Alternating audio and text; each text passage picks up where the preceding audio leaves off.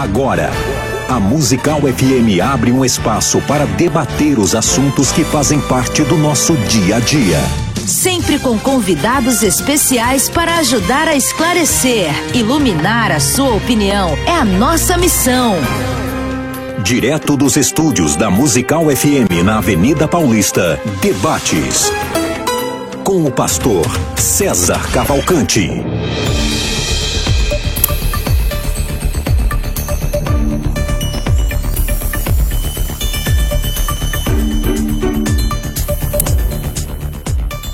Bom dia, na graça e na paz do nosso Senhor Salvador Jesus Cristo. Nós estamos aqui em mais um programa muito especial de debates aqui na Musical FM 105.7. Hoje estou aqui substituindo meu amigo pastor César Cavalcante, né, um insubstituível que está hoje promovido ao, ao cargo de debatedor, debatedor, tá? Antes de mais nada, eu sou o pastor Henrique Bravo, tá? E eu queria deixar é, para os ouvintes aqui que tem uma caixinha de perguntas lá no Instagram da Rádio Musical para você votar. Que o tema de hoje é quem são os escolhidos de Mateus, capítulo 24, versículo de número 31? Se você precisar, ó, se quiser, pode mandar um WhatsApp aqui para a Rádio Musical. O DDD é 11 98 484 9988 98 484 9988. Aí você pode mandar suas é, opiniões, suas perguntas, suas dúvidas sobre o tema e interage conosco, que isso é importante para o programa e para você também. Bem, aqui ao meu lado direito tem o o pastor César Cavalcante, que é o apresentador desse programa, o nosso amigo, tá? É, pastor César Cavalcante é pastor da comunidade cristã genuína em Campinas e reitor da Faculdade Teológica Bethesda.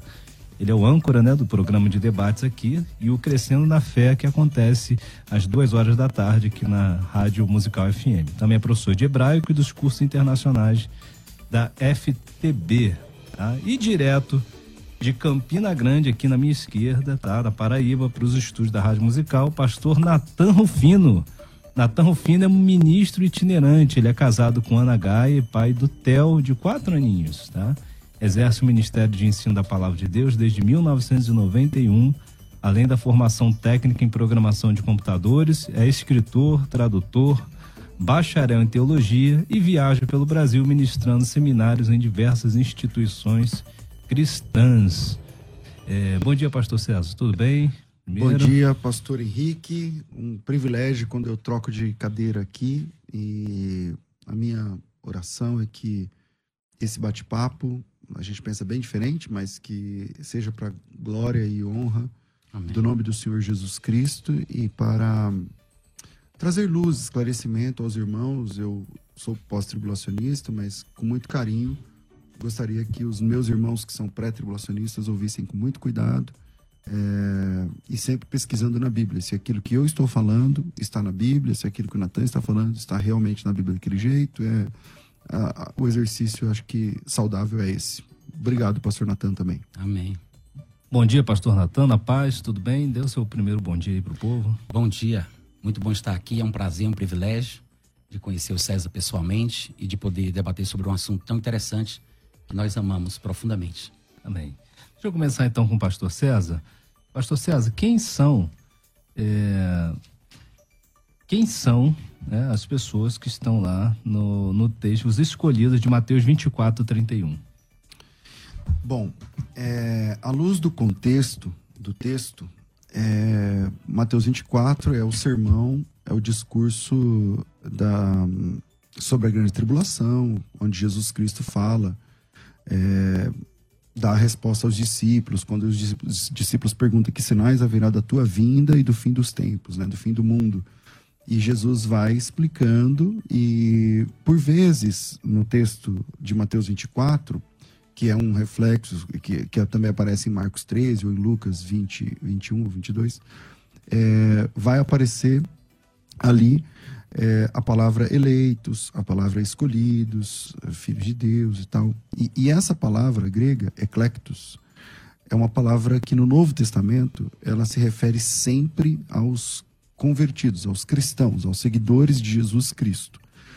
Em nenhum momento na Bíblia, no, no Novo Testamento, em nenhum lugar no Novo Testamento, pelo menos que eu me lembre, os judeus são chamados de eleitos ou de é, é, aqui escolhidos e tal. Né? Muitos são chamados, mas poucos são escolhidos. Os escolhidos são aqueles que servem a Jesus Cristo. Portanto, na minha opinião, Mateus, não somente Mateus, mas onde a Bíblia fala de escolhidos, está falando da igreja, está falando dos servos de Cristo. Amém. Eu vou passar para o pastor Natan Rufino, mas antes, deixa eu apenas ler, por quê? É, muitas pessoas estão vindo pelo rádio, de repente dirigindo, não tem acesso. A, mas que, falou. que, Já falou ali o texto? É, não, é que ele tá. Ele queria chamar a enquete, mas você já falou da enquete no começo, né? Ah, tá, tá.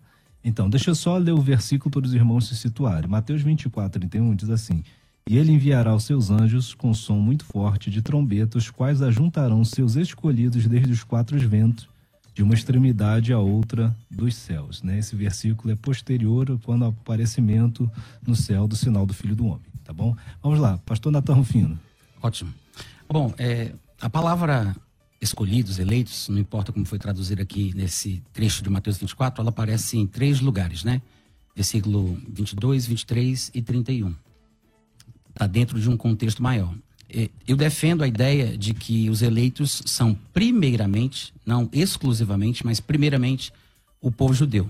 O povo judeu fiel, não qualquer povo judeu, porque há textos bíblicos que mostram que nem todos de Israel são de fato israelitas, né? E essa distinção entre aqueles que foram chamados de eleitos e os que não são considerados como eleitos, ela acontece pela primeira vez no Antigo Testamento e ela se repete inclusive.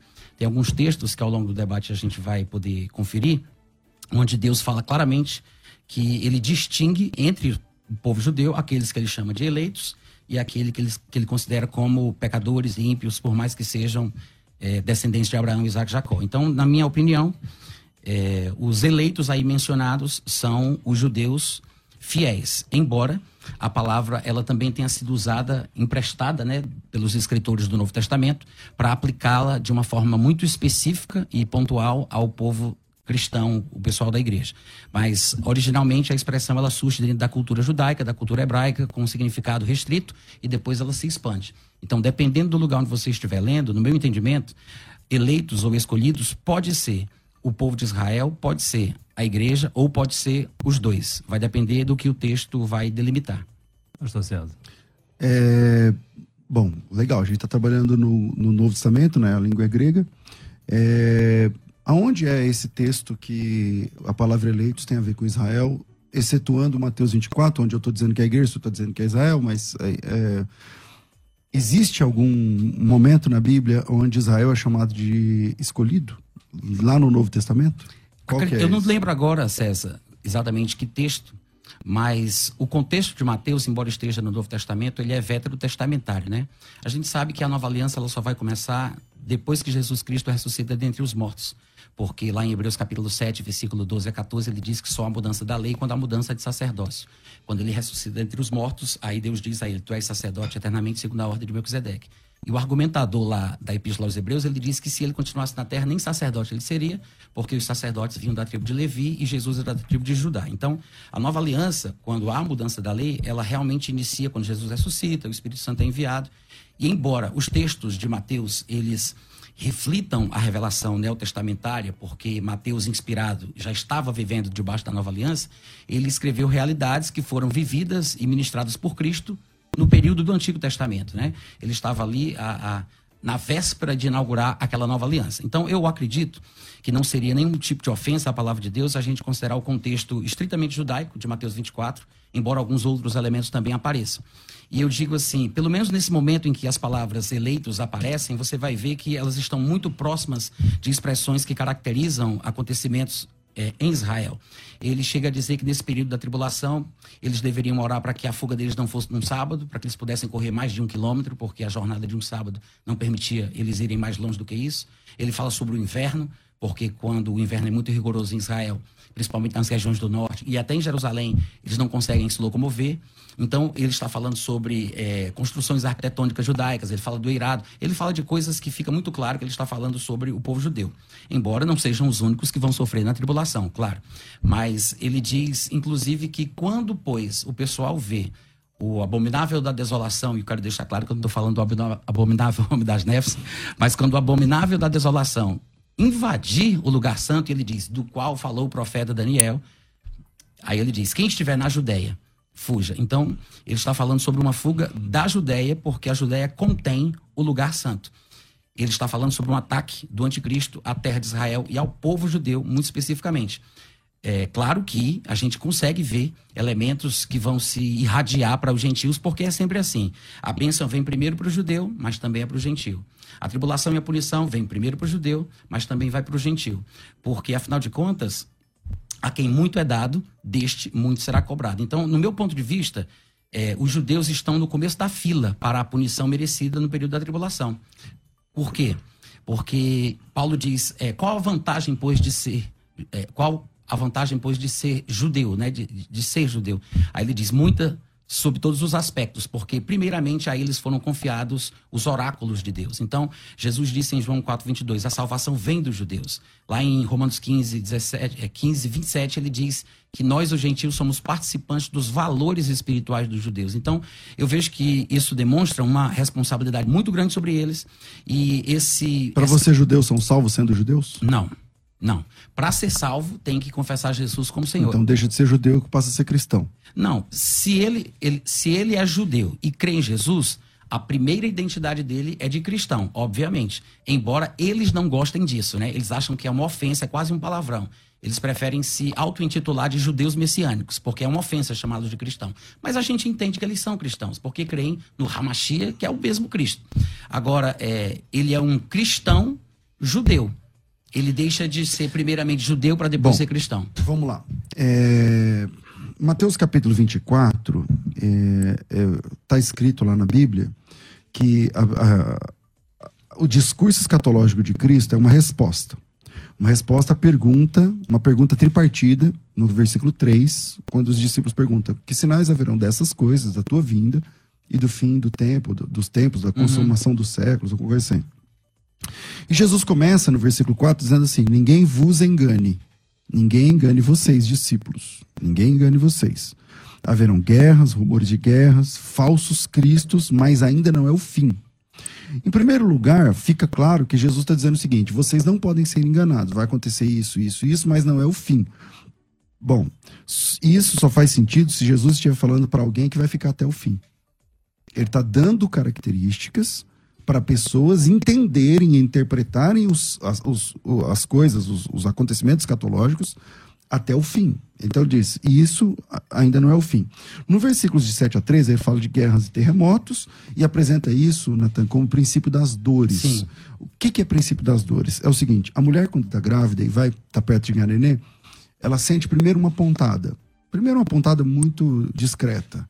E depois ela até se confunde se aquilo já é ou não é, se está na hora de nascer ou não está. E essas pontadas, que a gente chama de. esqueci o nome. Contração. Contração.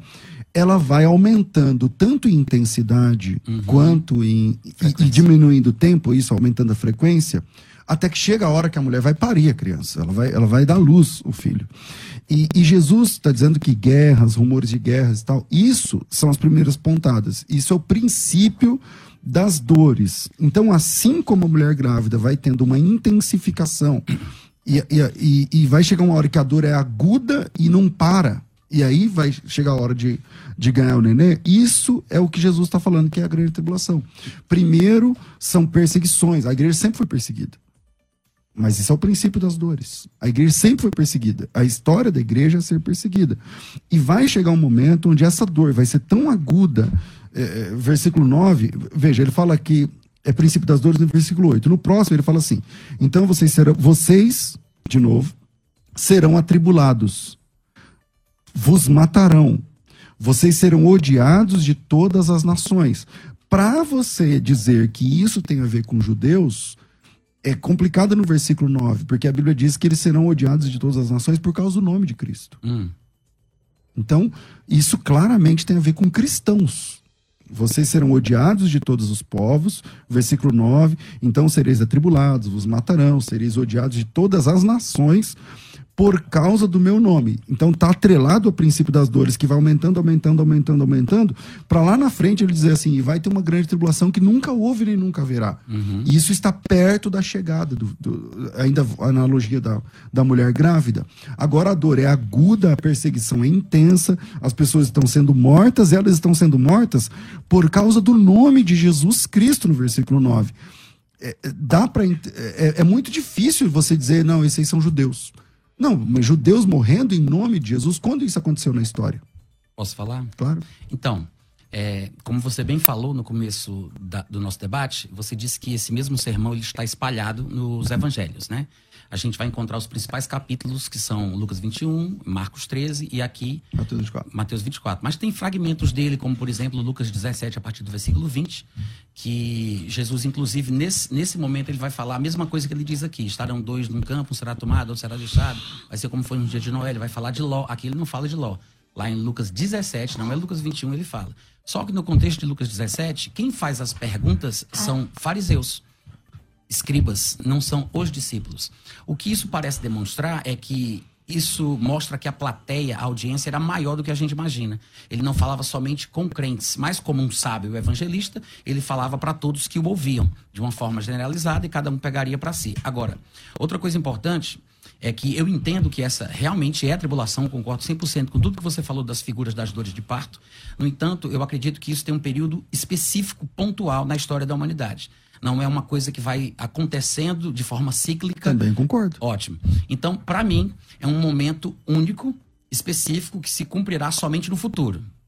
também Agora- concordo mas tem a ver com aqueles que são perseguidos por causa do nome de Jesus Tá, mas aí é que tá. Em Lucas 21, ele fala exatamente do mesmo contexto e lá ele acrescenta um detalhe interessante. Ele diz: haverá grande ira contra este povo. A relação do nome de Jesus com a perseguição que estes seus ouvintes vão qual que é o sofrer. texto de Lucas Lucas 21, vamos ter que encontrar o versículo aí. Lucas 21. Ira e. e- Tá, tu- é, lá. contra este Tudo povo. bem. Ah, eu acredito que você deve lembrar, né? Assim, é, de qualquer forma, é interessante observar que parece que ali ele dá um sentido um pouco mais amplo em relação a essa questão da perseguição do nome. Porque, querendo ou não, o nome de Jesus, por ele ser judeu e a relação que há entre a morte de Jesus é, praticada pelos seus compatriotas, também pesa muito sobre o povo judeu. E, além disso. Não, é, peraí, mas aí você quer dizer que quando ele diz que o pessoal vai ser perseguido por causa do nome de Jesus, Hum. você está dizendo que é, são judeus Hum. que, por que eles estão sendo perseguidos por causa do nome de Jesus? Se você juntar com o capítulo 21 de Lucas, ele diz que vai haver grande ira contra este povo. No meu ponto de vista, ele está falando sobre a punição futura do povo judeu que foi profetizada em toda a Bíblia, desde Deuteronômio 4, 30 até Apocalipse. Ou seja, é como se fosse um eco de uma profecia que fala do juízo derradeiro sobre a humanidade, mas primeiramente sobre o povo judeu. Mas ele está perguntando qual é a relação disso com o nome. Exatamente nome porque Jesus. foram os judeus que mataram Jesus. E o sofrimento dos judeus é sempre por causa da sua obstinação e pela tentativa de estabelecer a sua própria justiça em vez de se submeter àquela que vem de Deus. Lá em 1 Tessalonicenses 2, do versículo 14 ao 16, Paulo ele vai fazer uma lista horrenda contra os seus próprios irmãos segundo a carne. Ele diz que eles mataram Jesus, mataram os profetas, perseguiram os apóstolos. Ele diz no presente, não agradam a Deus, são inimigos de todos os homens e a ira de Deus caiu de forma definitiva sobre eles. Então, deixa eu entender. Você está defendendo que aqueles, os escolhidos, eles são judeus, que eles estão sendo perseguidos por causa do nome de Jesus, logo são cristãos também? Seria isso? Eu acredito que quando eles se converterem durante o período da tribulação, Se tornam cristãos. Claro, Então se sim. tornam igreja. Eu não diria igreja, porque eu acho que o conceito de igreja de Cristo, ele, ele não está associado nem a um período do Antigo Testamento, ou seja, os santos do Antigo Testamento não faziam parte da igreja, e depois que o período da igreja passar, os santos do período da tribulação ou do milênio também não serão chamados Se um judeu se converter a Jesus agora, confessar Jesus como Salvador, ele é seu irmão? Claro, sim. Ele é igreja? enquanto for o período da igreja, sim, nós estamos na era da igreja. Então, claro que quem recebe Jesus hoje faz parte do corpo de Cristo. 1 Coríntios 12, 13 diz que a pessoa é batizada no corpo. Mas depois que o corpo não estiver mais presente. já- Então, ele é salvo como? Ele é salvo fora, parte do corpo? É, Existe um corpo fora do outro tribulação? corpo? É. As pessoas vão ser salvas exatamente como foram salvos Abraão, Davi. Que é como? No Antigo Testamento. Pela fé no nome de Jesus, mas ainda não é o período da igreja, ou não vai ser mais o período da igreja. Porque o período da igreja é um período estabelecido. Então tem dois tipos de salvos lá no céu. Eu acho a que igreja... talvez um pouco mais. É. Talvez um pouco mais. Porque os santos do Antigo Testamento são salvos, mas não são necessariamente a igreja de Cristo. E os santos e salvos da tribulação também são salvos, mas não são necessariamente a igreja. Eu penso que a igreja ela começa no Pentecostes, exatamente ali, embora a palavra eclésia vá aparecer no texto grego da Septuaginta, mas é porque a palavra significava muito mais do que igreja de Cristo, mas o significado que Jesus dá a ela por falar da sua eclésia, aí é diferente. Então essa eclésia ela começa no Pentecostes e ela termina no arrebatamento. Deixa eu apenas aqui situar, porque a gente está afundando prego aí o ouvinte. Vamos lá, o texto de Mateus 24, 31, a gente está falando sobre quem são os escolhidos que serão reunidos, né? Então, o, são duas visões opostas. O pastor Natan, o senhor entende que são judeus, porque, na sua visão, a igreja já não estaria mais na terra, seria isso? Boa pergunta, e não é necessariamente por isso. Inclusive, eu acho que isso que eu vou dizer agora talvez seja o ponto mais importante da minha, do meu entendimento, da minha forma de ver. Porque esses termos, santos, justos, eleitos, que nós usamos como se fossem nossos, nós nos apropriamos dele porque, como diz Romanos 15, 27, vou repetir, Paulo diz que os gentios que se convertem, eles se tornam participantes dos valores dos judeus, dos valores espirituais dos judeus, porque a salvação vem dos judeus. Então, na verdade, eles surgiram dentro do contexto judaico e hebraico. A salvação vem dos judeus. Se você for olhar, por exemplo, eu disse que tinha alguns textos que fazem essa, essa declaração muito é, é, explicitamente. Eu vou citar alguns versículos.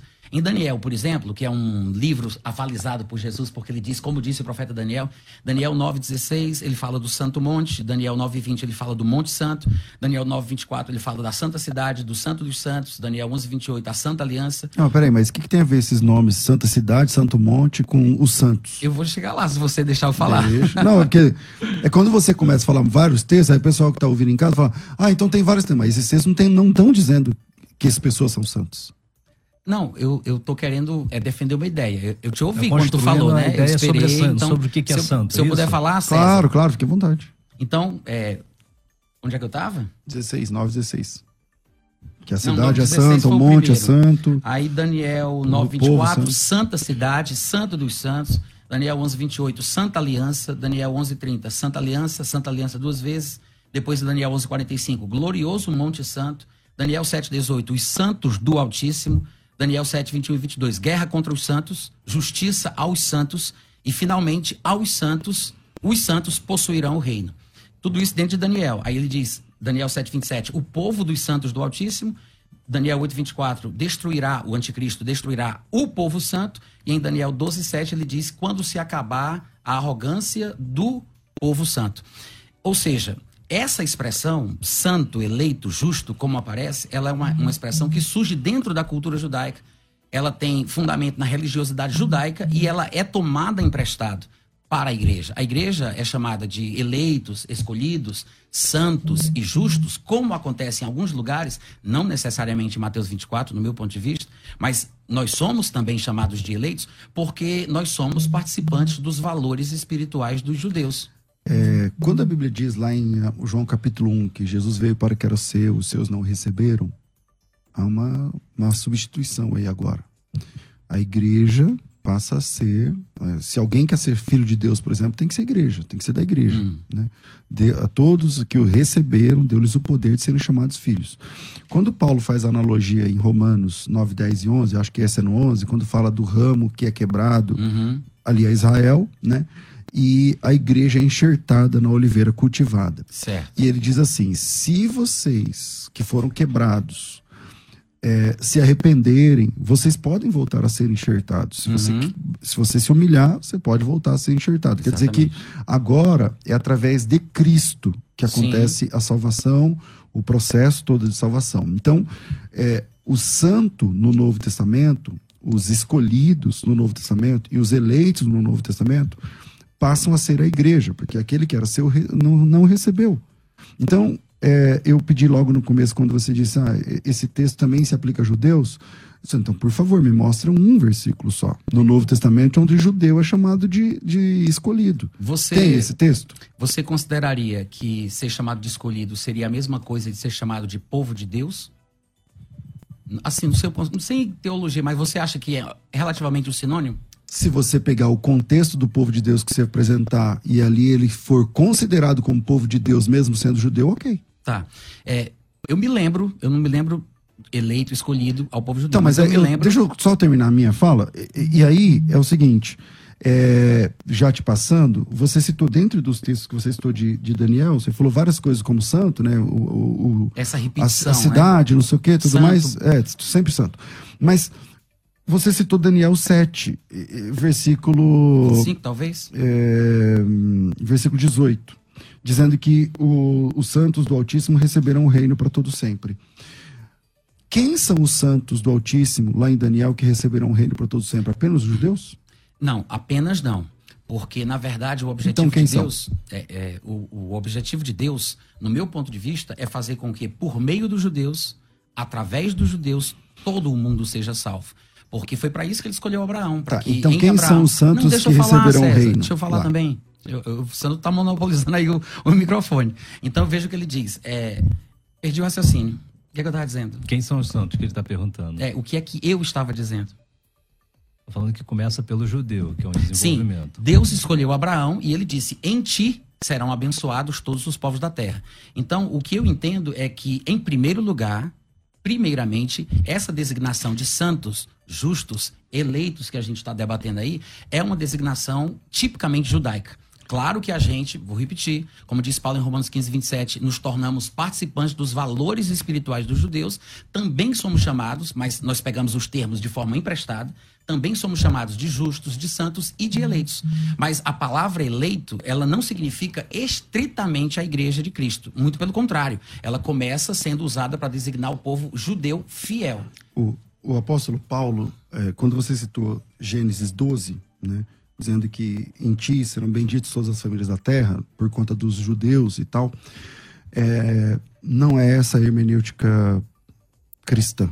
O apóstolo Paulo, trabalhando essa questão, lá em Gálatas capítulo 13, ele diz assim, ó, versículo 15, 3,15. Irmãos, falo como homem. Ainda que uma aliança seja meramente humana, uma vez ratificada, ninguém a revoga ou lhe acrescenta alguma coisa.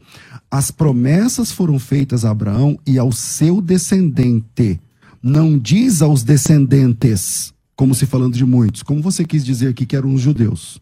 Não diz aos descendentes, como se falando de muitos, porém a um só, ao teu descendente que é Cristo. Então vamos lá, de novo.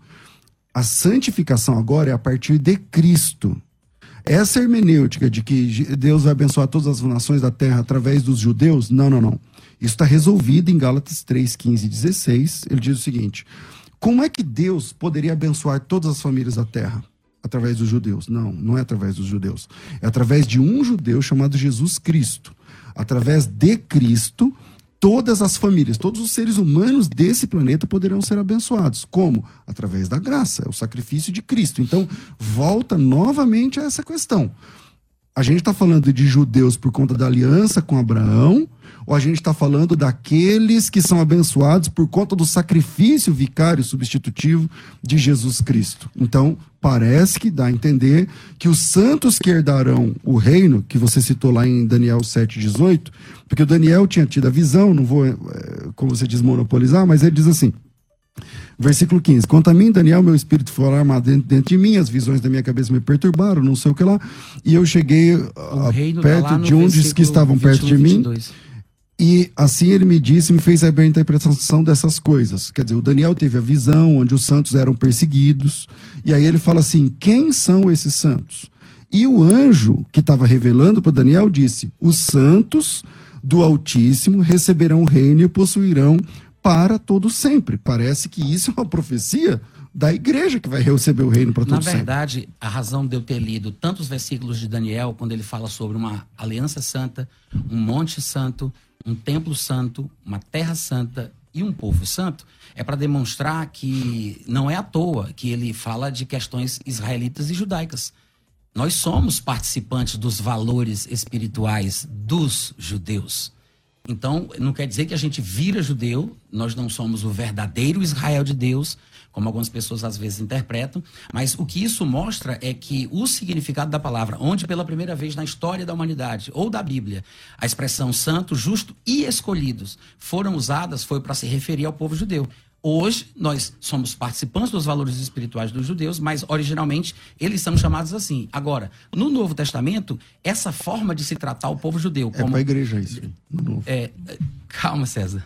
Eu não tô nervoso, não. Pois deixa eu uma- falar também. pode- porque pode fica- continuar, ele só é fez uma porque- observação. Não, toda mas- vez que você me, inter... É porque eu- eu gostaria interrompe, de tá tudo bem raciocínio. mim. Eu não te interrompi nenhuma Não, mas vez. se você quiser, então fica à vontade. É. Mas se você quiser, eu fico só te ouvindo. Eu tem problema. gostaria. Tá bom. Se possível, para eu conseguir me focar, entendeu? Então, o que é que acontece? É, no Novo Testamento, ainda se usa a mesma linguagem. O Novo Testamento ainda distingue Israel e o povo judeu da igreja. Não são a mesma coisa. A, a, a, a palavra Israel e a palavra igreja aparecem cerca de 20 vezes para cada uma no livro de Atos. E, e- e uma coisa distinta. E o que acontece é o seguinte: é, quando a gente vai ver, por exemplo, em relação à expressão escolhidos, que para mim tem muito a ver com o sentido de santos, de justos e etc. Mas quando a gente vai ver o sentido da palavra escolhidos, no Antigo Testamento, você vai ver que é sempre um contexto de Deus dizendo: olha, vocês vão ser espalhados por toda a terra, vocês vão ser punidos. Isso é uma coisa que se repete muito no Antigo Testamento. Mas aí ele fala: mas eu vou trazer vocês de volta, eu vou recolher vocês das nações, eu vou perdoar vocês, vocês vão ser salvos. Mas ele sempre fala que vai ter uma punição antes. Vai ser o tempo de angústia para Jacó. É uma referência aos descendentes de Jacó falando do povo israelita. Por exemplo, em Isaías, em Isaías capítulo 43, versículo 10, ele diz assim: Isso é Deus falando com o povo judeu. Vós sois as minhas testemunhas, diz o Senhor. O meu servo, a quem eu escolhi, o meu eleito, para que saibais e me creais e entendais que sou eu mesmo e que antes de mim Deus nenhum se formou e depois de mim não, não haverá outro. No, 40, no 43, ainda versículo 20, ele diz: Os animais do campo me glorificarão, os chacais e os filhotes de avestruzes, porque porei águas no deserto e rios do ermo, para dar de beber ao meu povo, ao meu eleito, ao meu escolhido. E quando chega em Isaías 65, do 7 ao 16, depois vocês podem conferir, ele vai falar sobre os dois grupos dentro da nação judaica. A uns ele diz que punirá e a outros ele diz que preservará. Aos que ele preservará ele chama de eleitos e aos que ele punirá, ele chama de rebeldes, desobedientes. E ele fala no versículo 9: Farei sair de Jacó descendência e de Judá um herdeiro que possua os meus montes.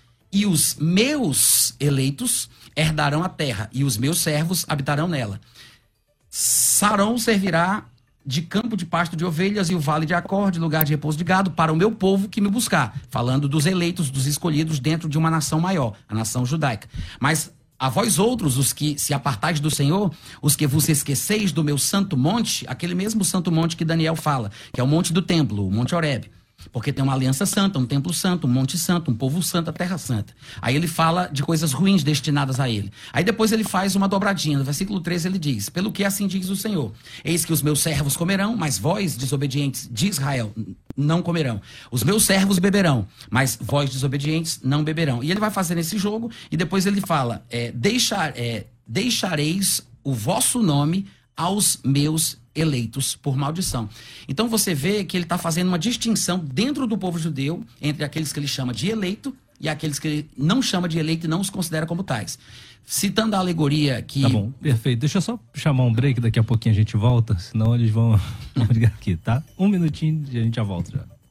A Musical está de aplicativo novo. Entre na loja de aplicativos do seu celular e baixe a nova versão. Tem sempre novidades e o melhor conteúdo da sua Musical FM para você ouvir em qualquer lugar do Brasil e do mundo, a qualquer hora. Musical FM 105.7. Mais unidade cristã. Debates. Aqui na Musical FM. Ouça também pelo nosso site www.fmmusical.com.br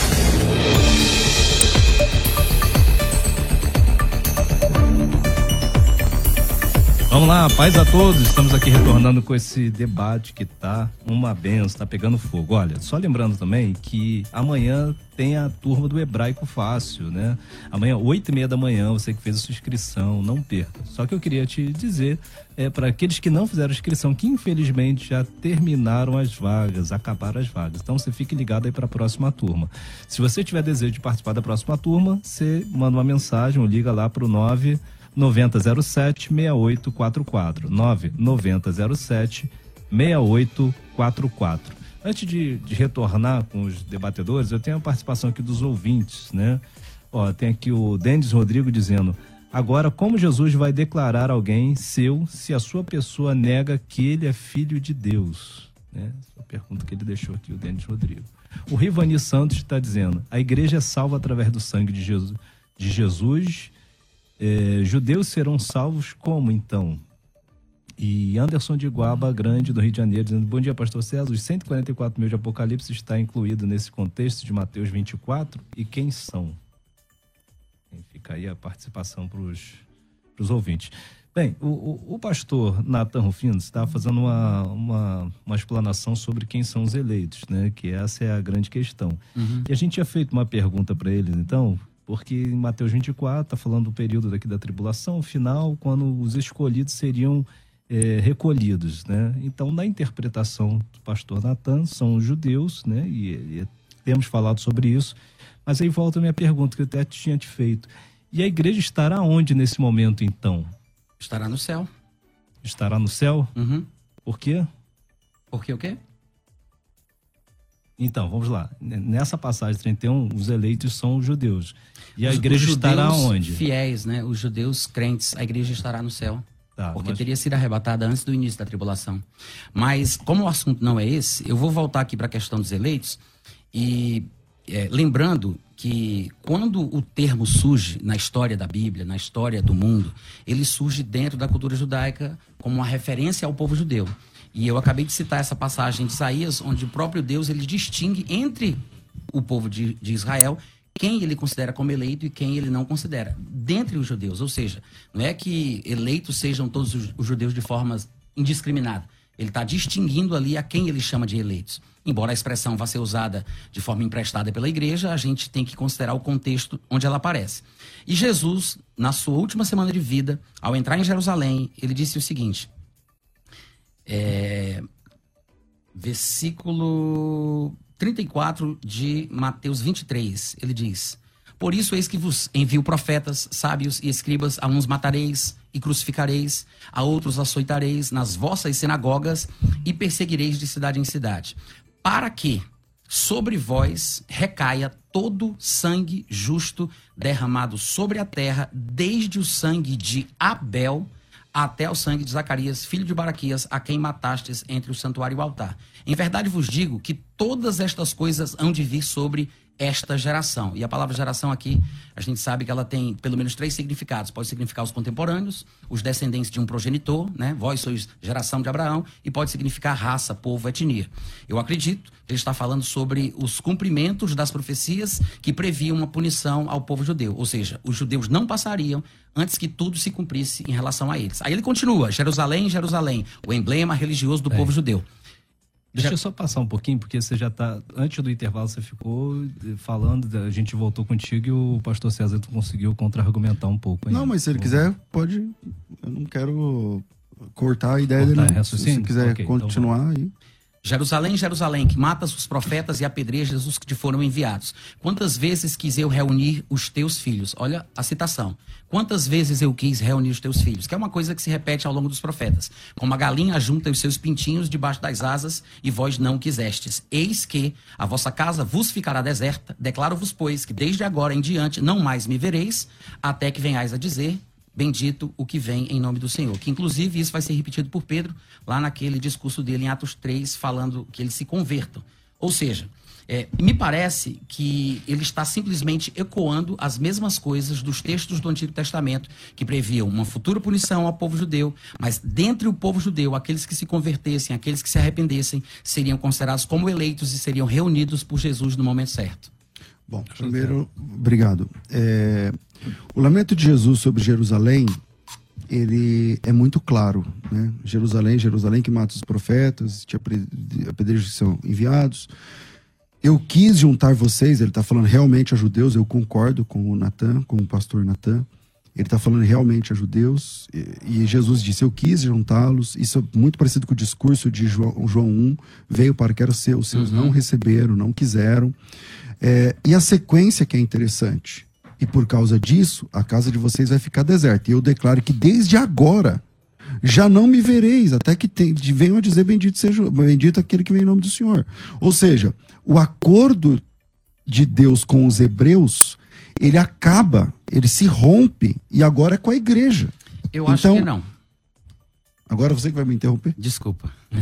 Cara, você falou uns 10 minutos, eu não falei nada. E quando eu fui dar uma coisa, você, você falou tá um certo, monte. Então... Continue, continue. então vamos lá. Então, o acordo é, conforme tanto as 70 semanas de Daniel, 70 semanas estão determinadas sobre o teu povo e sua santidade para fazer isso, isso, isso, aquilo.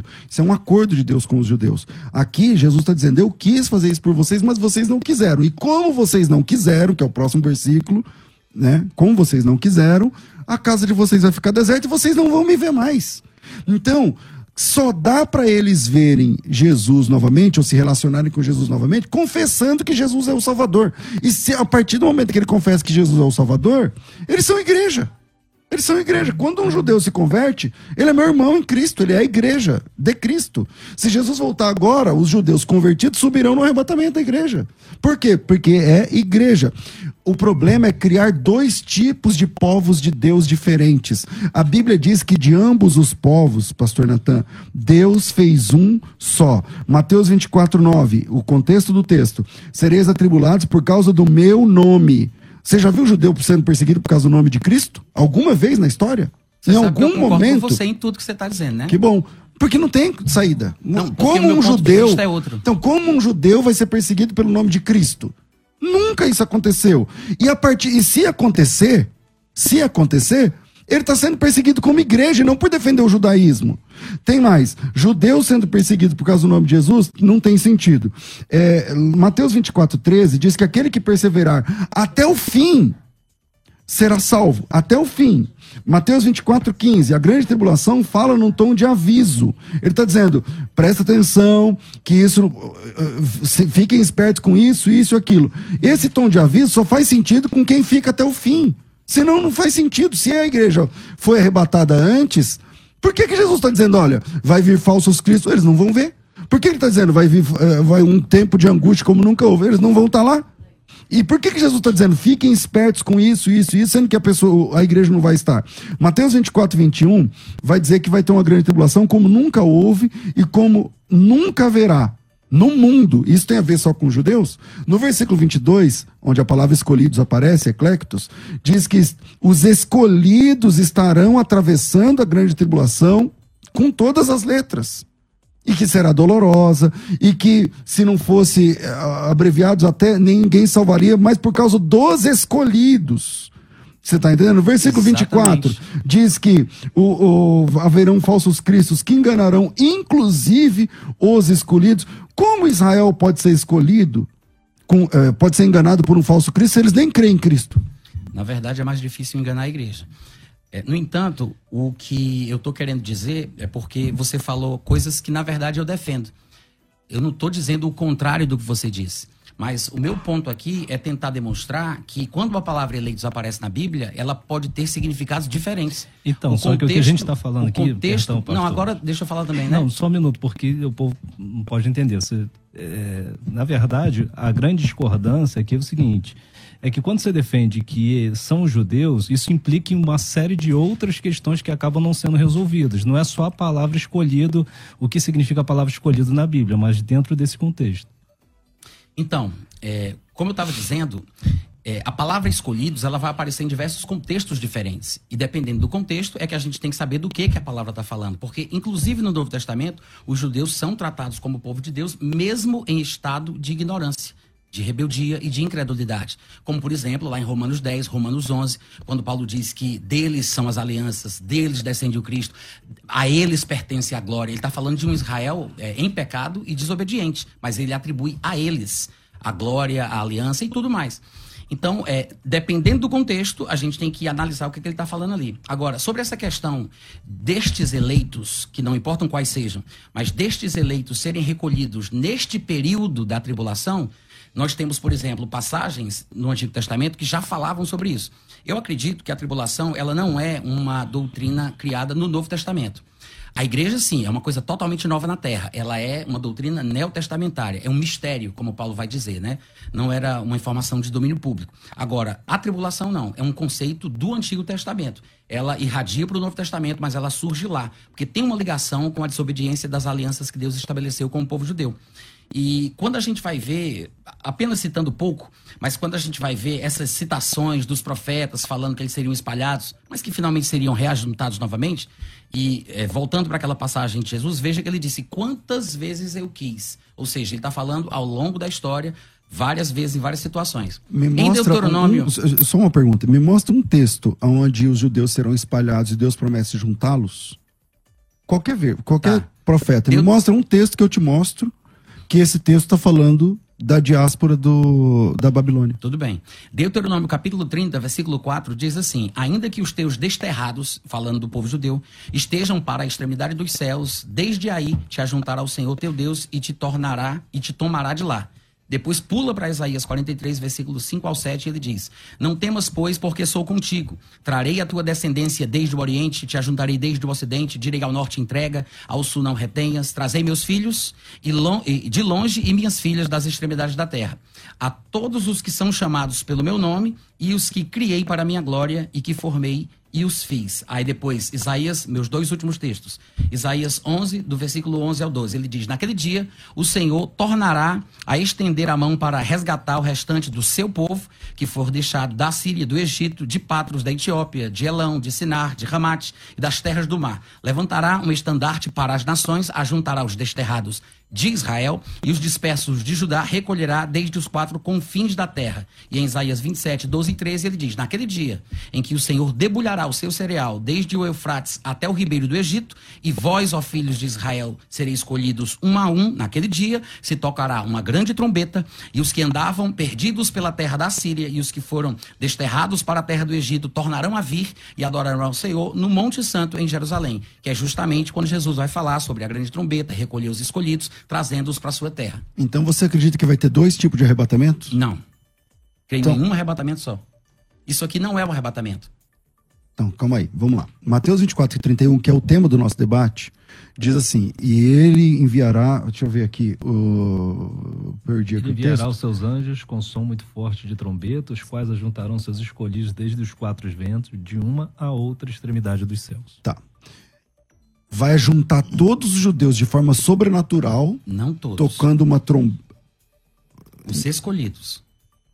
Então, mas quem são os escolhidos então? Os fiéis, os judeus fiéis e, claro, se gentios aderirem à fé judaica de que Jesus é o Cristo, eles também estarão no pacote. Mas a fé judaica não crê que Jesus é o Cristo. Na verdade, Nunca é, creu. é a fé judaica, né? Porque nós somos devedores aos judeus.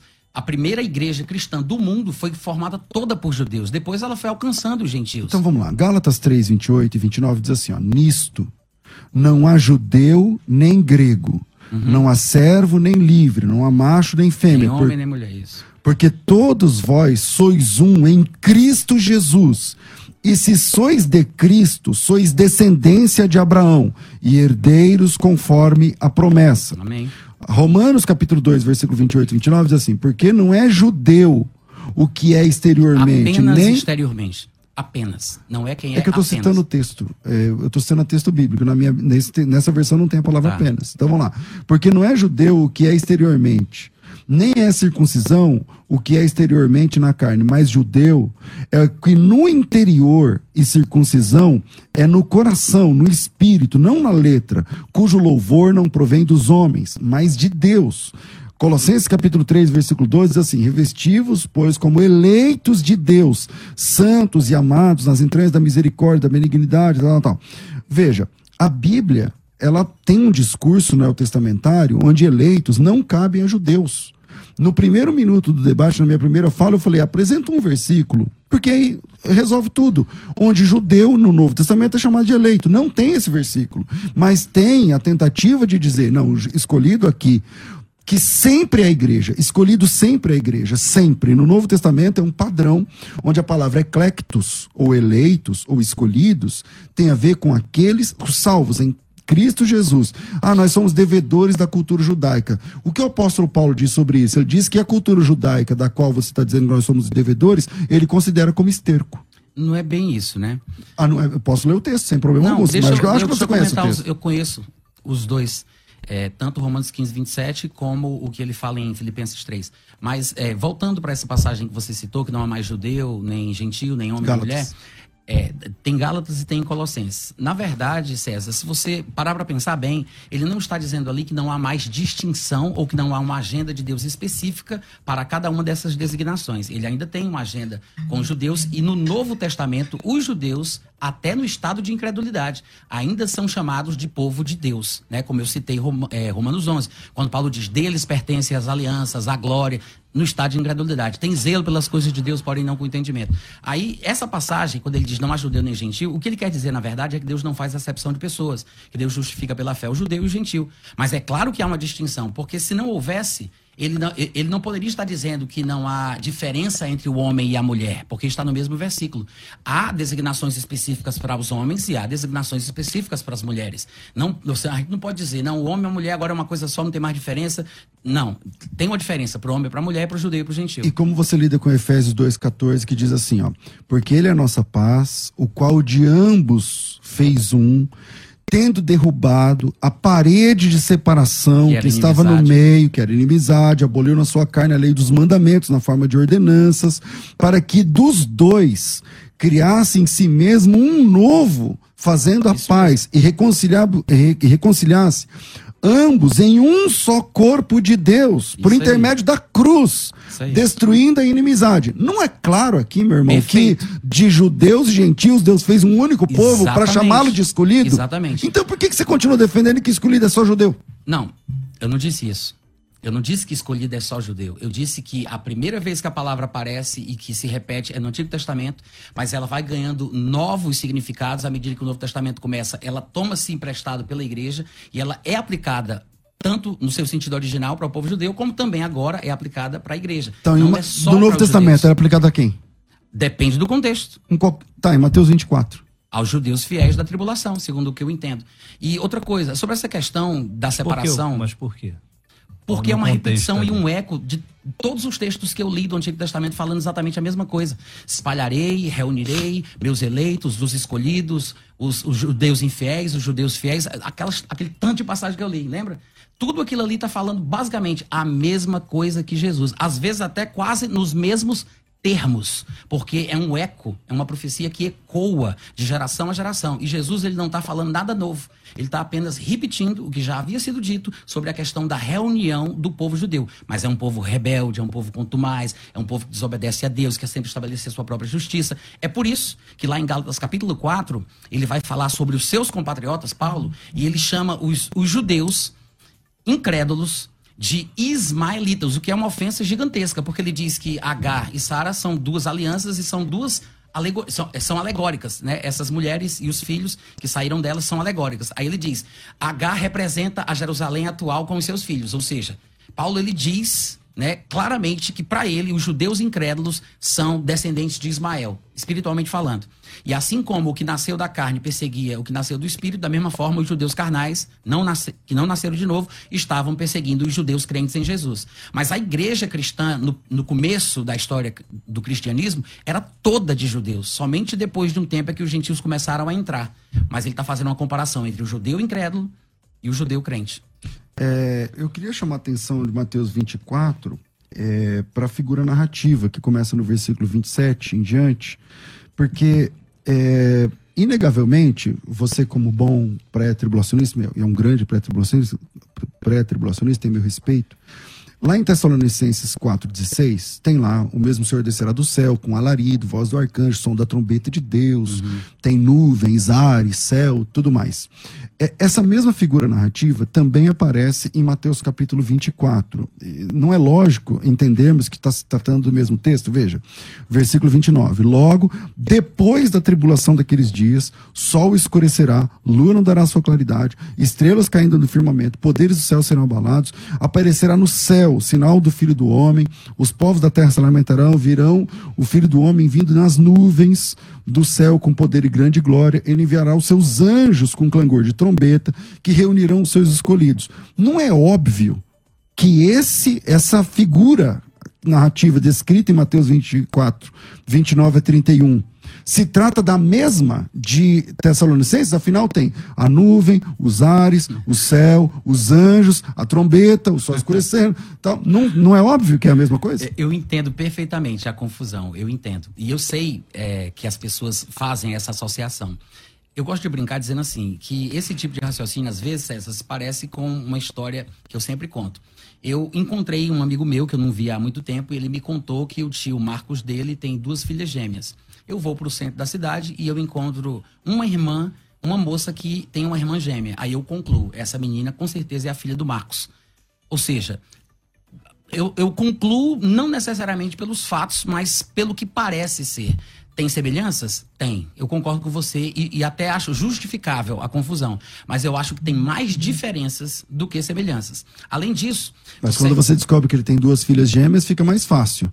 Aonde está claro, tá, claro. dizendo que isso vai acontecer duas vezes? Pode induzir ao erro. Não, tudo bem, mas onde está acontecendo que esse fato, que você mesmo concorda que é muito semelhante, é vai acontecer duas vezes? A, as, tá as palavras, as expressões, mas as diferenças são maiores. É isso que eu estou querendo falar. Porque, na verdade, ele não está falando de dois arrebatamentos ou que vai acontecer duas vezes. Ele está falando de duas coisas diferentes, no meu ponto de vista, tá? Mas que uma trombeta vai tocar para levar a igreja muitas... e uma trombeta vai to tocar para trazer os judeus foi o texto que eu li em Isaías 27. Lembra? Isaías 27, versículo 12 e 13, ele uhum. diz: Naquele dia em que o Senhor debulhará o seu cereal desde o Eufrates até o ribeiro do Egito, e vós, filhos lembra? de Israel, seriam escolhidos um a um. Naquele dia se tocará uma grande trombeta, e os que andavam perdidos pela terra da Síria, os que foram desterrados, etc. Isaías Mas, o quê? É Isaías 27, 12 e 13. Agora, é, falando dos contextos de Mateus 24 e de 1 Tessalonicenses 4. É, se a gente analisar o contexto de cada passagem, olha que curioso. Em 1 Tessalonicenses 4, Paulo está falando sobre o arrebatamento, do versículo 13 ao 18, e o que seria o versículo 19, que na verdade se convencionou que seria o 1 do capítulo 5, mas é uma sequência, né? O pessoal dividiu ali como um bloco semântico, mas ele está na sequência. Ele acaba de falar do arrebatamento, aí ele passa a falar sobre o que ele chama de o dia do Senhor. Aí ele começa a falar sobre destruição repentina, como as dores de parto que vem para aquela que está para dar à luz. Então, ele está falando sobre o arrebatamento e a tribulação. Eu acho eu acho que o fato dele ter se dado o arrebatamento primeiro é didático, porque o arrebatamento vem primeiro e a tribulação vem depois. Pastor Natan Rufino, só um minutinho, porque o nosso tempo está esgotando. A gente vai continuar nas redes sociais, tá? No YouTube lá da FM é, Musical 105.7, tá no canal também do pastor Natan Rufino, no canal do pastor César Cavalcante, tá bom? Então, para o pessoal que está ouvindo, né? Aí pela rádio mesmo, a gente encerra aqui, vai começar outro programa. Se você quiser continuar, você entra pelas redes sociais. Lembrando que na segunda-feira, para quem já está aí no rádio, o tema é Quem eram os filhos de Deus, né? Que está lá em Gênesis, capítulo de número 6. Vamos lá, vamos continuar. Pode continuar? A gente fica aqui Não, mesmo? Acho que vai, vai virar. ZYD 930. Rádio Musical FM São Paulo, 105.7. Ouça em qualquer lugar do mundo, também pelo site www.fmmusical.com.br. Musical. Musical FM, uma emissora da rede LC de mídia. Você está ouvindo Debates, aqui na Musical FM.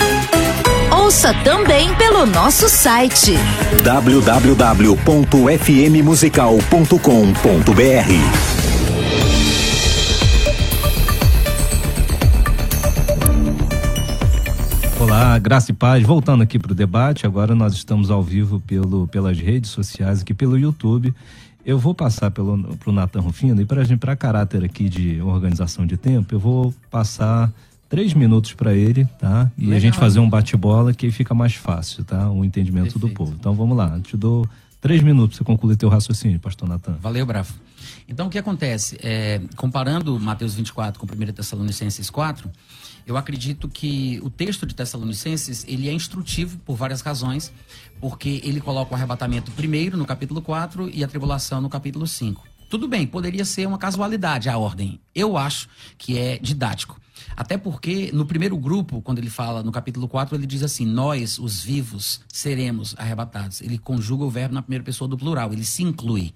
Embora Paulo tenha morrido, eu acredito que ele foi inspirado pelo Espírito Santo para que este fosse o tom que todo cristão sentisse quando lesse os seus textos em qualquer geração.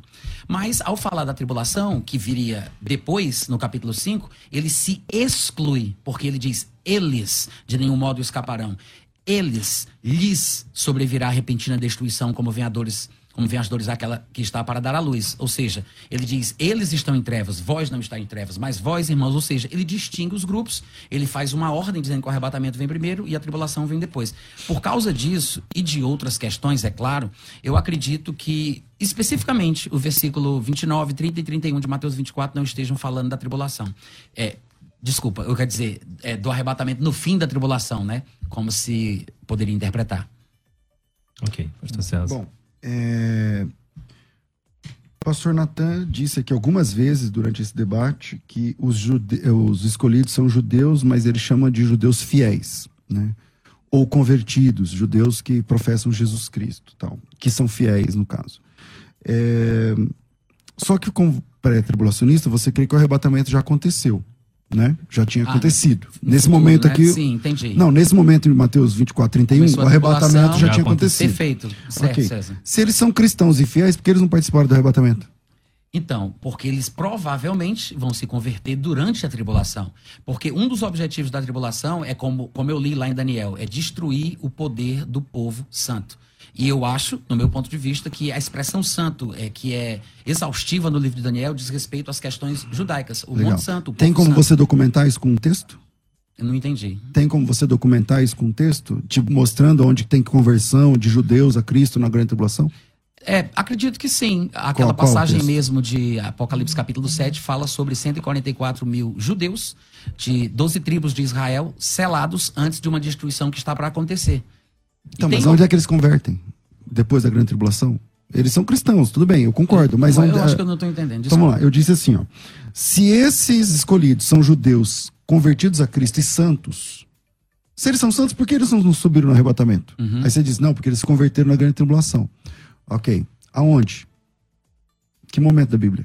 Bom, é, o livro de Apocalipse e outros textos Porque se também. você disser que são 144 mil, então esses são 144 mil aqui, não, não, não, são. são só os 144 mil, porque há outros textos, inclusive há evidências. é, por exemplo, é, Apocalipse 11 fala daqueles dois profetas que estarão pregando na cidade de Jerusalém, não por coincidência, mas por causa do protagonismo judaico e israelita. Eles estarão lá e morrerão lá.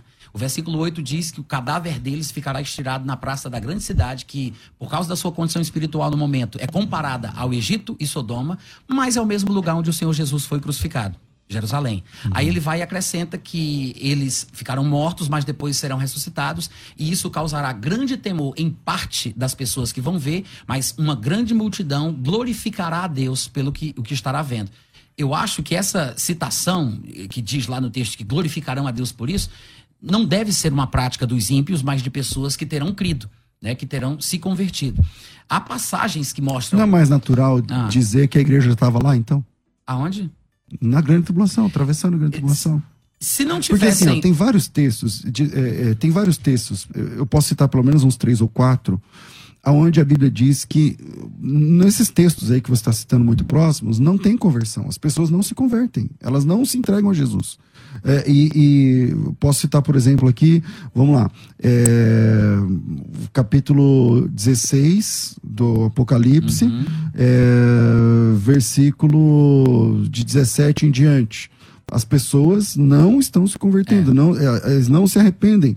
Algumas vezes na Bíblia, vez após vez, é, é, ali no, no, contexto da grande tribulação, a Bíblia diz que as pessoas não se arrependeram. Capítulo 9, versículo 17. Os homens que não foram mortos não se arrependeram do pecado, nem da idolatria, nem da feitiçaria, nem da prostituição. É, enfim, vez após vez, a, a Bíblia mostra que os homens na grande tribulação ao contrário, ao invés de eh, amolecer, eles estão endurecendo. Jesus Cristo chega a dizer que se aqueles dias não fossem abreviados, até os escolhidos iriam se perder. Entende? Então, dizer que eram judeus salvos em Cristo, aí eu digo, é a igreja. Não, não é a igreja. Eu diria... Tá, mas a igreja já subiu, na sua opinião. Então, por que eles não foram? Não, porque se converteram depois. Ah, legal, mostra. Não tem. Aí lá em Apocalipse capítulo 7, tem a grande multidão que ninguém podia contar, vindo de todas as nações Primeiro, e tribos e. Não, Primeiro capítulo 144 7. mil, é, aí depois a multidão. Que a eu, mas eu estou me referindo aqui na grande multidão. Vindo de todas as tribos, povos, línguas e nações. Essas pessoas são mártires da grande tribulação. Não é que eles se converteram na grande tribulação, eles morreram na grande tribulação. Pregando, por testemunhando de Cristo. E não fala que são judeus, fala que são pessoas de todas as tribos, povos, línguas e nações. Então, César, é o que eu estava tentando dizer. É, o capítulo 7 é dividido em dois pedaços. Na primeira metade, ele fala sobre 144 mil judeus das 12 tribos de Israel. Inclusive, ele diz assim: depois destas coisas, aí ele muda o tom. Aí ele diz, vi. Aí vem a parte que você citou. Ou seja, ele mostra dois grupos: 144 mil, ou seja, um grupo contado, e depois uma, uma multidão que não dá para enumerar, ou seja, um grupo contado e um grupo incontável. São dois grupos diferentes. Ambos judeus, na não, sua opinião? Não, não, porque a primeira metade fala muito claramente que são 144 mil, especificamente das 12 tribos. Sim, mas Israel. a grande multidão não é de judeu, então. Não. Então, se não é de judeu, o que, que eles estão fazendo na grande tribulação? Se a igreja não passa pela grande tribulação? Mas é, os homens que estarão sobre a terra, judeus e gentios, estarão sofrendo as punições da ira de Deus. Então, mas é que lá fala que eles eram cristãos, meu irmão. Então Não, vamos exato. lá, eu vou ler o texto. Ó. Diz que eles Respondi. lavaram as suas vestes no sangue do cordeiro. Isso. E o texto mostra que isso provavelmente aconteceu na tribulação. Não diz que eles já eram é, salvos antes da tribulação começar, porque eles não seriam salvos da tribulação. Então, aí, aí, aí você precisa ler Apocalipse 20 que é o próximo take desse povo, lá em Apocalipse 20, diz assim, ó, versículo 4: Vi ainda as almas dos decapitados, é o mesmo povo, as almas dos decapitados por causa do testemunho de Cristo. Não claro. é porque eles aceitaram a Cristo, é por causa do testemunho Não, de Cristo. É, mas... Bem como por causa da palavra. Deixa eu só concluir o versículo. Bem como por causa da palavra de Deus, tantos quantos não adoraram a besta. Eles não aceitaram adorar a besta, nem tampouco a sua imagem e não receberam a marca na fronte e na mão. Eles reviveram e reinaram com Cristo durante mil anos. Eles são cristãos, eles não é que eles se converteram ali. Eles deram testemunho ali e por causa disso morreram. É só ler é, é, capítulo 20. Na verdade, se não há base para minha defesa, também não haveria para a tua, porque o texto não diz que eles já eram e também não diz claramente que se converteram lá. Mas o ônus da que... prova é de quem está dizendo. Eu só estou lendo o texto, você está dizendo, não, eles se converteram lá. Que bom, mostra. Você consegue? Sim. Não porque, dá. Sim, porque o texto, ele. Primeiro, o texto ele faz uma distinção entre judeus e gentios. Você mesmo falou aqui durante o debate o seguinte. Qual texto? Calma, Faz distinção entre judeu e gentil. É, é que eu, é. eu, quero entender se você está falando de Mateus aí, ou não, de não, Apocalipse. Não, esse que a gente está nele agora, é. Apocalipse, Apocalipse 7? 7 é. Hum. Ele faz essa distinção entre judeus e gentios. A primeira metade é 140, 140 concordo. das tribos de Israel, então fica claro. Aí depois, depois destas coisas, pessoas de várias nações. Ou seja, Isso. essa própria narrativa que distingue judeus e gentios já demonstra, como você deve concordar comigo, que não é a época da igreja. Porque você falou que a característica da igreja é que não há distinção entre judeus e gentios, uhum. porque são todos um só povo. Uhum. Então tem que ser um período diferente. Outra coisa, o texto também diz que eles são salvos que vieram da tribulação. A construção do texto faz a gente pensar que eles lavaram as suas vestes no sangue do cordeiro durante aquele período. Por quê? Porque tem textos em vários lugares do Novo e do Antigo Testamento falando que muitas pessoas se arrependerão durante o período tribulacional. Muita gente vai continuar duro, não vai glorificar Mas, Deus por causa qual dos texto? Um, não, você falou que tem vários textos onde tem, as pessoas vão se arrepender. Qual um, é um? Um deles, por exemplo, hum. um deles. Daniel capítulo 12, versículo 1. Ele diz assim: Nesse tempo, falando sobre o período da tribulação, o contexto do capítulo 11 todo é sobre isso. Ele continua no 12 uhum. falando assim: Nesse tempo se levantará Miguel, que é o grande príncipe, o defensor dos filhos do povo de Israel, do teu povo, o anjo diz para Daniel. e a razão dele se levantar é porque deve haver uma necessidade, ele diz: e haverá tempo de angústia, qual nunca houve, desde que houve nação até aquele tempo. Mas naquele tempo, naquele tempo, será salvo o teu povo. Todo aquele que for achado inscrito no livro. Isso é para judeus, você acha? Mesmo? Você tem certeza que você quer para judeus? Claro, ele acabou de dizer, embora nós saibamos que a salvação vem dos judeus, mas eu não preciso ser judeu para ser salvo. Então, peraí, então vai ter uma tribulação para o mundo, Hum. porque a igreja já foi, Hum. e, e outra para os judeus? É a mesma tribulação, né? Mas só que os judeus, Então eles não são... é mais fácil supor que a igreja está aqui, atravessando? É porque tem outros Conforme textos texto. que impedem esse raciocínio, né? E como é que vocês dois é, é, interpretam Apocalipse 9 e 20? Os outros homens que não foram mortos por essas pragas não se arrependeram das obras de suas mãos. Ele está falando especificamente ali destas pragas que ele acabou de mencionar, né? O livro de Apocalipse, ele tem muitos outros capítulos e em cada momento ele aborda uma determinada coisa. Lá em Apocalipse 11 ele fala que os homens que viram a ressurreição dos profetas deram glória a Deus. Então, todo mundo que não se arrependeu dessa praga, é, não, todos que não morreram por intermédio dessas pragas aqui, eles não se arrependeram. É essa sobra de pessoas aqui que não se arrepende, quem são? Os homens, está dizendo os homens? Os homens? Então são os homens, judeus ou gentios. Ah, o texto, se ele não é claro, não tem como a gente tentar é, dizer o que ele não diz. Agora, no capítulo seguinte, fala dos homens glorificando a Deus quando vem a ressurreição dos profetas. No capítulo 11, que é o próximo capítulo. Bom, é, em Apocalipse, eu disse agora há pouco, né, que volta e meia a Bíblia fala que os homens não se arrependem. O capítulo 16, por exemplo, versículo 8 e 9, a taça derramada sobre o sol e tal. E a Bíblia diz que os homens não se arrependam. No versículo 10 e 11, eh, uma taça se derrama sobre o trono da besta, o reino se faz tenebroso, não sei o que lá. Os homens morri, mordiam a língua de dor, mesmo com as feridas, eles também não se arrependem. O capítulo 9, que o pastor Henrique citou, também os homens não se arrependem. Então é bem difícil. é, aliás, Jesus disse que se esses dias não fossem abreviados, até os escolhidos iriam É retroceder. interessante que Jesus disse: se não tivessem sido abreviados. Ou seja, pelo que eu entendo, ele está dizendo assim: olha, Deus, na sua misericórdia, por causa dos escolhidos, ele encurtou o tempo de sofrimento, que ninguém aguentaria. E os escolhidos são os judeus. Não, eu acredito que depende do Entende? contexto. Então, ali quem Primeiro- são? São a igreja. Então, eu acho que são, em primeiro lugar, judeus, né? Principalmente os judeus fiéis, porque depende do contexto, e claro, aqueles que que, é um abraçarem a fé e aqueles que abraçarem a fé judaica de que Jesus é o Messias. Mas o que é um judeu fiel? Quem- na, na nossa época, né? Porque Jesus não tinha vindo antes, mas de Jesus pra frente é aquele que confessa Jesus como Senhor. Mas antigamente, É não. um cristão. É um cristão. É, exatamente. É, é que na- ele faz divisão entre um judeu convertido como se fosse uma outra classe. Mas para e mim é a depois da- igreja. Mas é não, porque- parece que ele está fazendo uma distinção do, do judeu, quando ele aceita Cristo antes da tribulação e depois da tribulação. Seria Não- isso? não necessariamente Ou durante a é- tribulação, seria É, isso? Na verdade, há textos que mostram conversões em massa, inclusive de judeus Não, na tribulação. bem. Não, não Mas estou não é por questionando isso. isso. Não é por isso que eu tô falando. É É, que quando você fala assim, o judeu fiel, né, o judeu que aceita Cristo, ok. para distinguir que Até não é um hoje, judeu né? qualquer. Hoje, por exemplo, um judeu, né, um sujeito judeu criado na fé judaica, ele ouve o evangelho e se converte. Ele passa a ser igreja? Claro. Claro. Tá.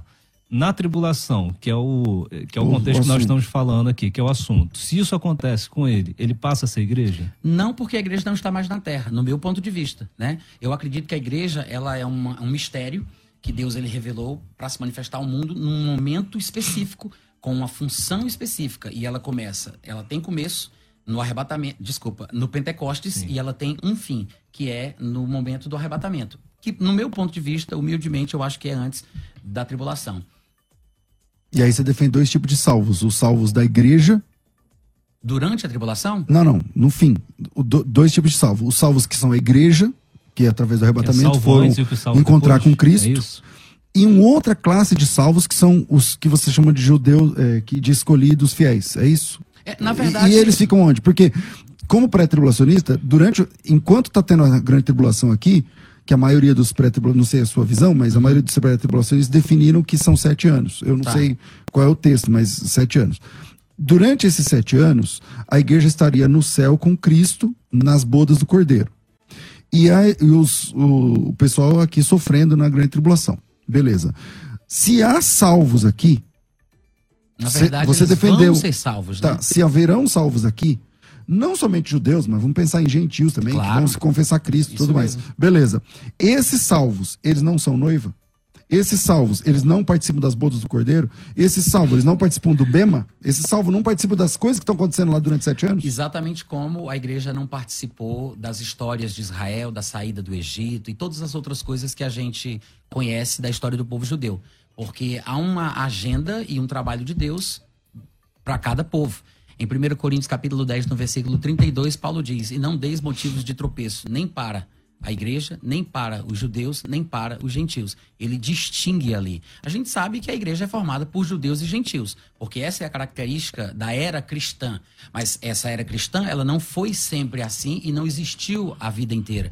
Há escatologistas que acham que o primeiro membro da igreja foi Adão, ou Abel, sei lá. E todos os justos e santos e salvos de todo o Antigo Testamento já faziam parte da igreja. Eu penso particularmente que a igreja ela começa no, no Pentecostes e ela termina no arrebatamento. E eu tenho que ir embora em César. Tá liberado.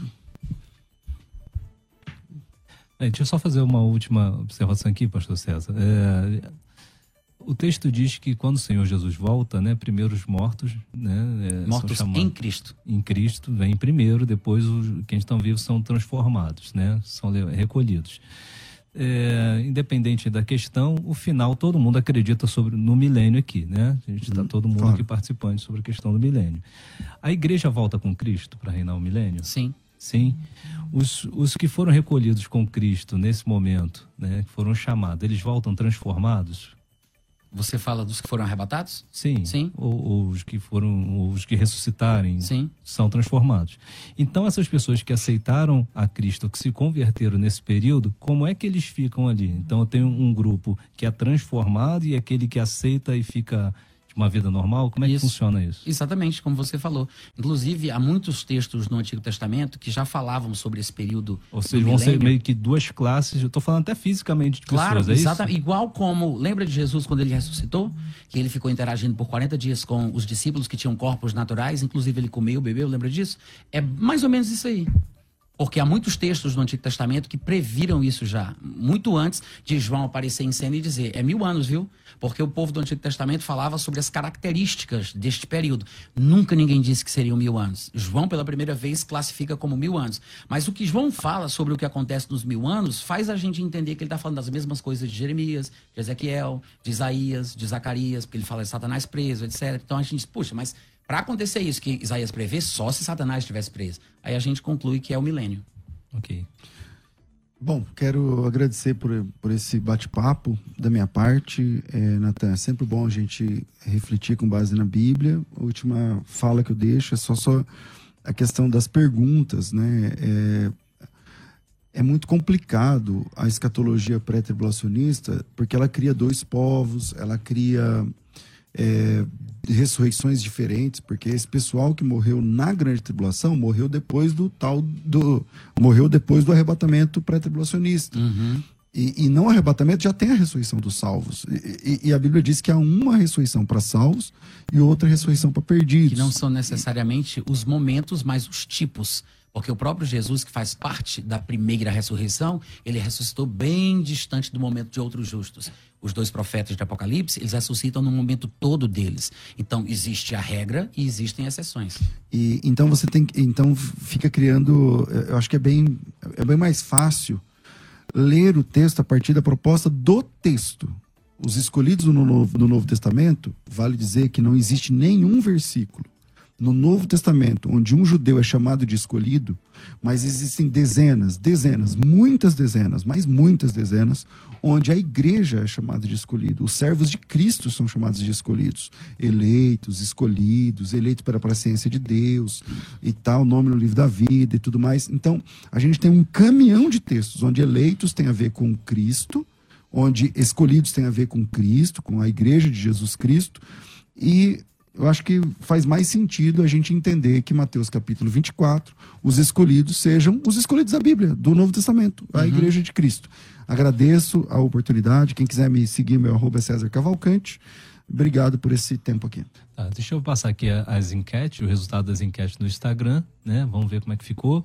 Quem são os escolhidos de Mateus 24? Para 25% eh, dos ouvintes acreditam que são judeus e para 75% dos ouvintes eles acreditam que é igreja. Agradecimento, um abraço. Manda seu contato aí, o pastor Rufino Obrigado, também. Bravo. Bom, eu tenho um site que é o meu nome, natanrufino.com.br. Também tem uma loja lá de livros. Eu tenho sete livros publicados sobre assuntos diferentes: dois de escatologia, um sobre o arrebatamento antes da tribulação e um sobre o anticristo. E agradeço aqui pelo convite, pela oportunidade. Gostei muito, vocês foram bem respeitosos. Amém. Foi muito bom. E se fosse sempre assim, seria maravilhoso. E muito obrigado e até a próxima, né? Quando Deus Amém. quiser. Deus abençoe, um abraço nos ouvintes e graça e paz. Você ouviu Debates na Musical FM. Dentro de alguns minutos, este programa estará disponível no seu aplicativo de podcast. Basta digitar Debates Musical FM e ouvir a qualquer momento, quantas vezes quiser. Disponível para Spotify, Deezer e outros tocadores da Apple e Android. Musical FM. Musical. Mais unidade cristã.